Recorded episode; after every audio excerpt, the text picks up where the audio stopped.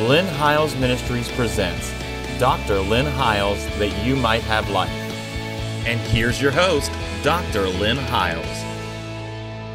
Welcome back to the program again today. I trust you've been following us uh, on uh, the program because we've been sharing some, I believe, some cutting edge things that I think probably is uh, fresh to your mind. We are so thankful for the cards, letters, uh, the emails, the phone calls that we have received encouraging us to continue.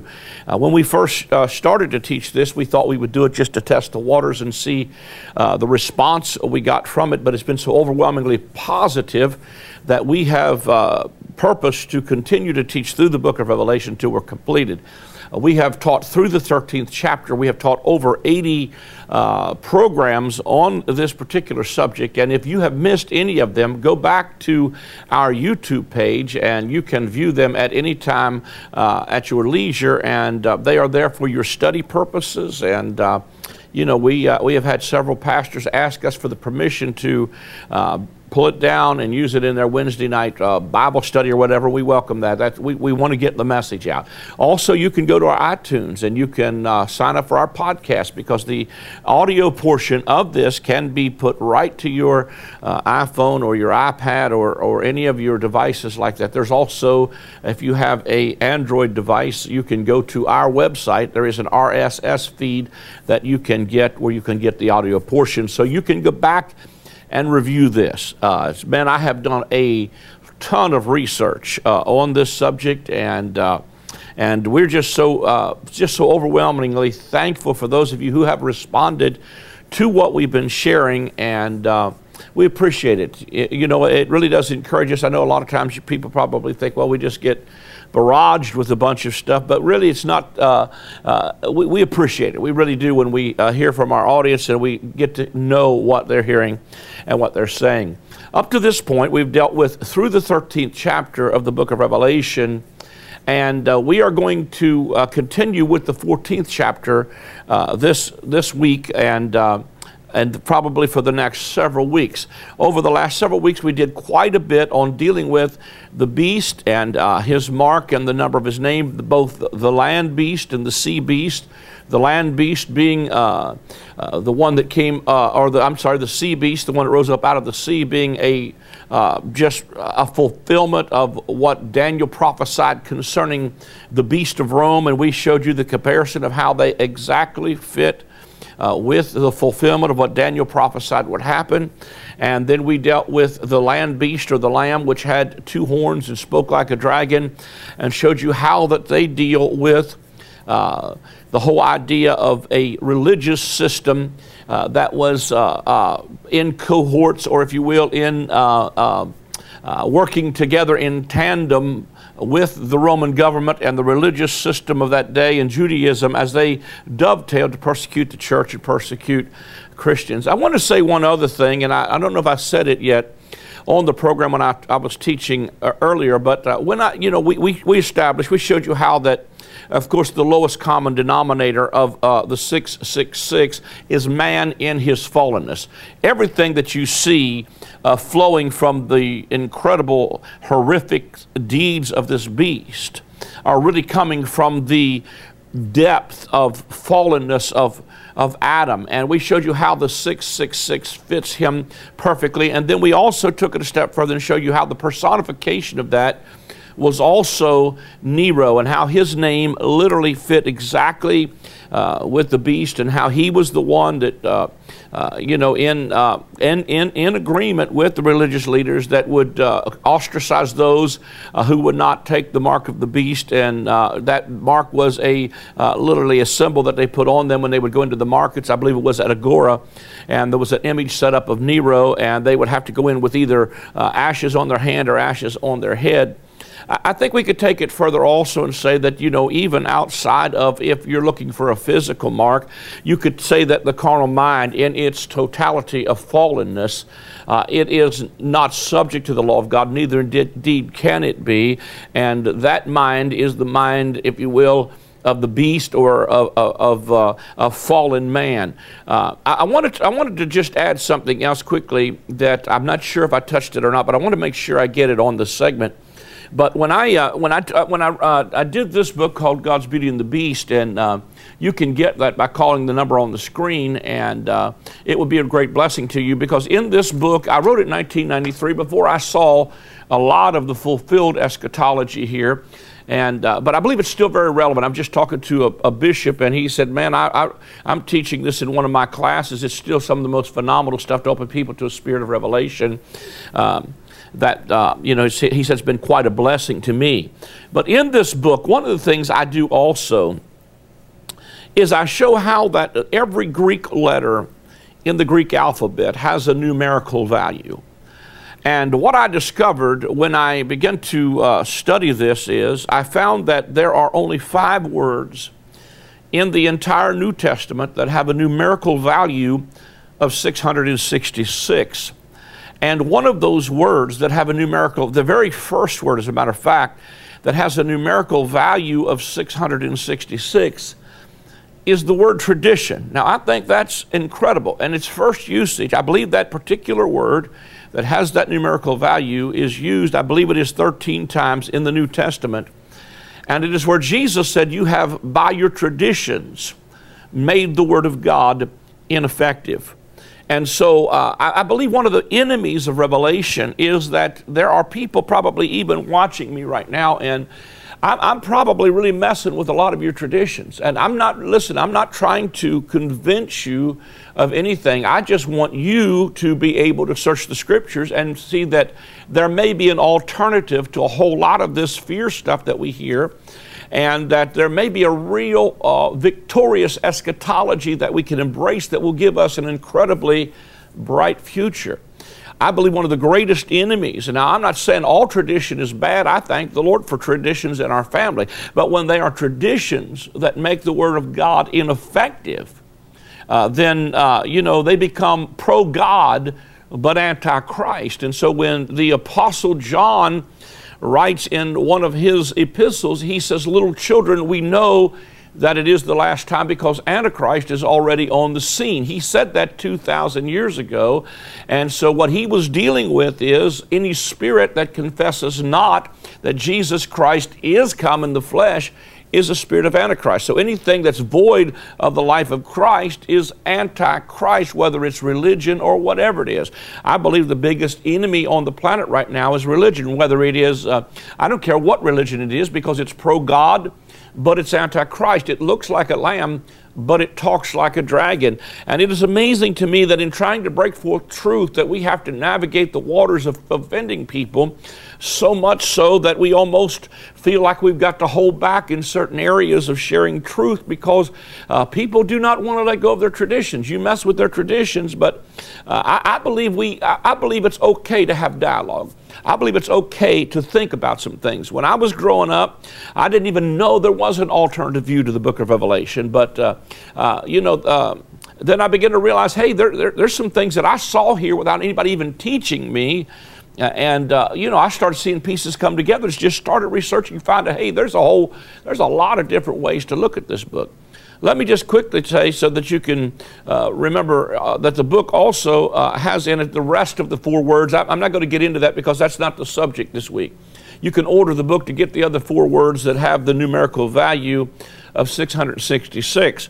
But I want to come back in, into the 14th chapter uh, of the book of Revelation because it's the exact opposite contrast from Revelation 13. And let me just begin by reading it. Says, And I looked, and lo, a lamb stood on Mount Zion, and with him 144,000, having their father's name written in their foreheads. Now, to me, this is a, uh, an incredible contrast to uh, in Revelation 13, they had the mark of the beast, and in Revelation 14, uh, they have their father's name written in their foreheads. Uh, let me read this to you from um, uh, Revelation, the third chapter. This is verse 12, Revelation 3:12. Him that overcometh will I make in the, a pillar in the temple of my God, and he shall go no more out, and I will write upon him the name of my God. See that? I will write upon the overcomer the name of my God and the name of the city of my God which is New Jerusalem, which cometh down out of heaven from my God, and I will write upon him my new name. Uh, these people that, that have the Father's name written in their foreheads are the contrast to the mark of the beast. So, in other words, uh, you know, you've got one mark or the other in your forehead. Uh, it is interesting to me as well that when we look back uh, to some of the things we've priorly taught, uh, in the seventh chapter of the book of Revelation, where there's 144,000 sealed out of every twi- tribe, is that uh, uh, they, they were sealed, and God began to declare, uh, Hurt not the earth, the sea, nor any green thing till I have sealed my servants in their forehead. Now, you know, one of the things that I want you to see is that it's not just alone. We've already showed you how the natural fulfillment of this, but, uh, you know, the, the biggest problem we have is not just what somebody would tattoo or mark on us, but it's what's inside of our head. See, even uh, what was being dealt with as they received this mark of Nero was they were declaring an allegiance to him a affinity to his, uh, uh, to his uh, if you will, godship, because there was emperor worship that was instituted, and they worshipped these emperors. And you could go back as far as even, I believe it was, uh, Neb- I believe it was uh, Nebuchadnezzar, Belshazzar, I forget which one, but he, he, he declared himself to be a god, and God said, "Well, I'm going to give you the heart of a beast, and you're going to go about and eat grass until you know that the Most High God rules in the kingdoms." Of men. So this is dealing with their uh, what's not necessarily just on our heads, but what's in our heads. And so if the carnal mind is enmity, then this mark of God must be having their father's nature. Uh, they're having a transformed mind. They've been renewed, or, or they've been transformed by the renewing of their minds. It's a mindset of affinity and commitment and submission to God, who is the only King of Kings and Lord of Lords. But they were also sealed in Revelation 14. And one of the things that we shared with you about the sealing of the saints is that Ephesians 1 uh, tells us that we were sealed.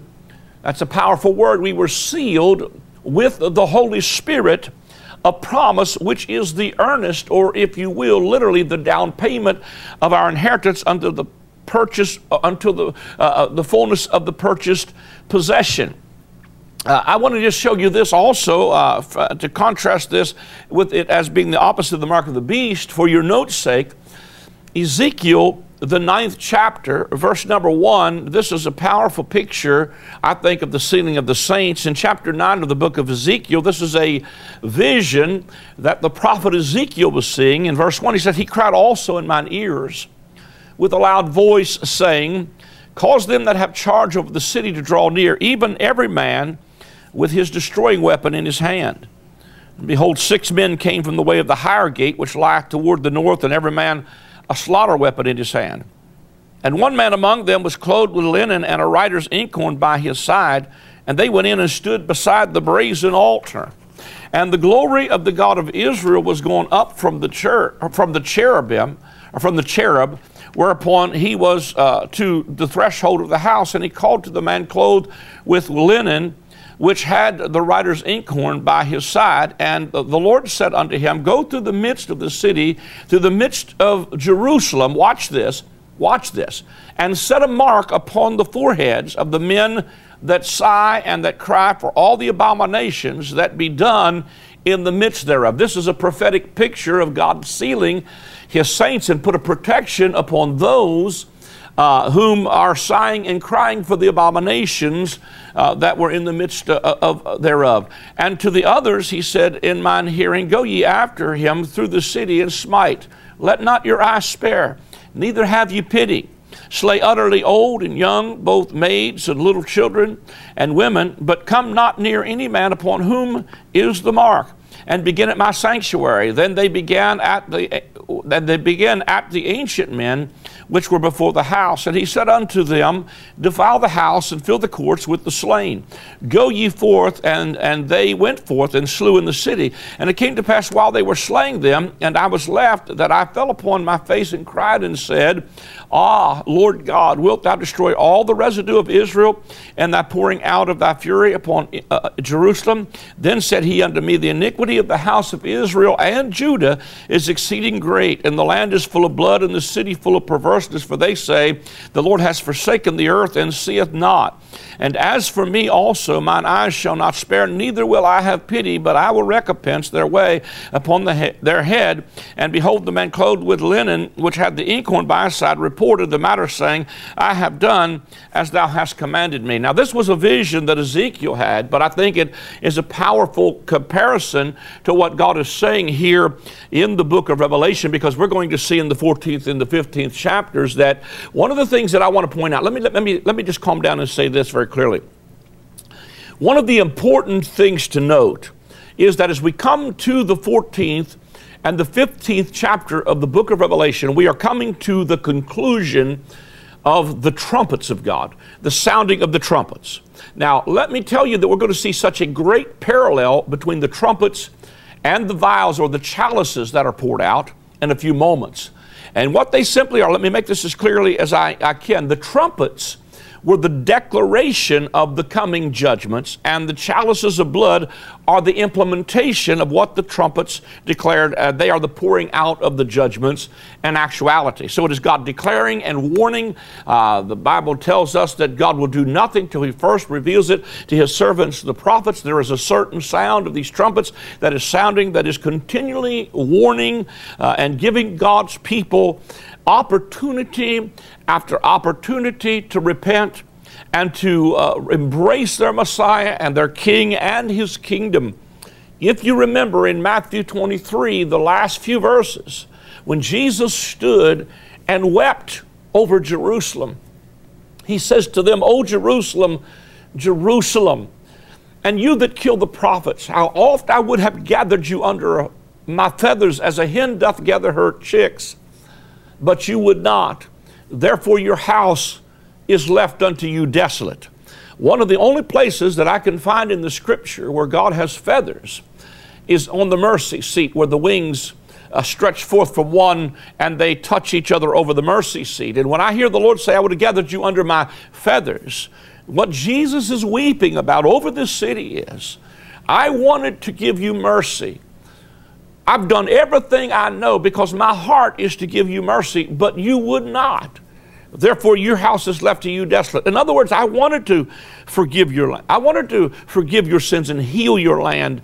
I, I, I wanted to bring you back into this mercy if you would have simply received the Son of the vineyard owner, or if you would have simply received your Messiah. But now, see, your house is left to you desolate. And Jesus, when they were uh, marching him down the streets during his passion, says to them, uh, Women, weep not for me, but weep for yourselves. And he talked about a coming judgment that was coming upon uh, these people who had finally rejected their king and their Messiah to the point that God was obligated to fulfill his end of the covenant bargain uh, with Israel and uh, said, If you do not keep all the words of this, then all of these curses will come upon you. And the people, with one voice, said, Amen, after every one of those curses. So God was trying to give them mercy to let them transition out of that old covenant into a new covenant, but they would not. Therefore, God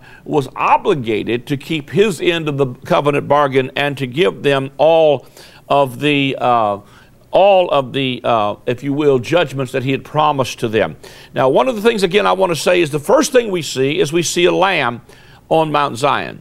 And with him, 144,000 having their father's name written in their foreheads. So, this to me, again, is a picture of the same vision that was seen in chapter 7 of the book of Revelation. They have their father's name in their foreheads and again according to Revelation 3:12 it is the overcomer. To him who overcomes I will write upon him the name of my God and the name of the city of my God. Now this to me is not just the natural physical Jew, and we've already dealt with that in prior segments. This is uh, the, both Jew and Gentile because he tells us in this 14th chapter later on that these are the first fruits unto God, and they are out of every nation and kindred and tongue and people. They are the Israel of God that is made up of believers. And they are the ones who are sealed in their Father's forehead. We need to remember that there are times when Jesus himself would turn towards these religious leaders who were Jewish, and he would say, Abraham is not your father. You are of your father, the devil. You're a synagogue of Satan, uh, Revelation talks about. Uh, one of the things we're going to see is that this is uh, 14th chapter is a great harvest paradigm, and one of the things that he does in this chapter, in the 14th chapter, is he gathers together his harvest. It is interesting to me that this word gather is the Greek word that means to synagogue. To synagogue. And the synagogue was the gathering place where believers gathered together uh, and, uh, and the presence of the Lord would come and fill the house where they were at. It is also, this is interesting to me, uh, where in the book of uh, Matthew, chapter 24, uh, he talks about that he would send forth his angels with a great sound of a trumpet and he would gather together his elect from the four winds of heaven. This word gather is the same Greek word, it means to synagogue. So this gathering is not to just some geographical location, it is a gathering gathering unto the Lamb, a lamb on Mount Zion. And uh, one of the things we're going to see probably uh, in the next segment, especially, is that this, uh, uh this, this lamb on Mount Zion, we're going to contrast how that Zion uh, is a, the new covenant and Sinai is the old. And we're going to show you that uh, from the book of Hebrews, probably in the next segment. But yet, I want to come uh, before I go to um, the next, uh, before I before I end here. I want to go back into the book of Psalm because we have a lamb on Mount Zion. And uh, I want to I want to look at the book of Psalms and just a powerful psalm in chapter two of the book of Psalms is just, a, I think, an incredible prophetic picture of what's happening here. And this is the Lord speaking, or this is really a prophetic uh, psalm, if you will, concerning Messiah. It said, Why do the heathen rage and the people imagine a vain thing? The kings of the earth set themselves, and the rulers take counsel together against the Lord and against his anointed, saying, Let us break their bands asunder and cast away their cords from us. But he that sitteth in the heavens shall laugh. The Lord shall have them in derision. Then shall he speak unto them in his wrath and vex them in his sore displeasure. This is the verse I'm after. Yet, man, I feel the Holy Spirit when I read this verse. Yet have I set my king upon my holy hill of Zion. We vote ours in, but God set his king. God set his king upon his holy hill of Zion 2,000 years ago, and Jesus is presently reigning. Man, I want to shout about that. He's not going to be king, he's already king. He is the king of all kings, he is the Lord of all lords. And he goes on to say, I will declare the decree, the Lord has said unto me, Thou art my son, this day have I begotten thee. God declares that uh, in the moment he comes up out of the river Jordan uh, in Matthew chapter 3 with John the Baptist, when the heaven opens and the dove lands on Jesus, uh, he confirms him right there and says, Thou art my son. Uh, you're my beloved Son in whom I am well pleased. And the heavens opened, and the Spirit of God descended like a dove, and God has never closed the heavens since that time.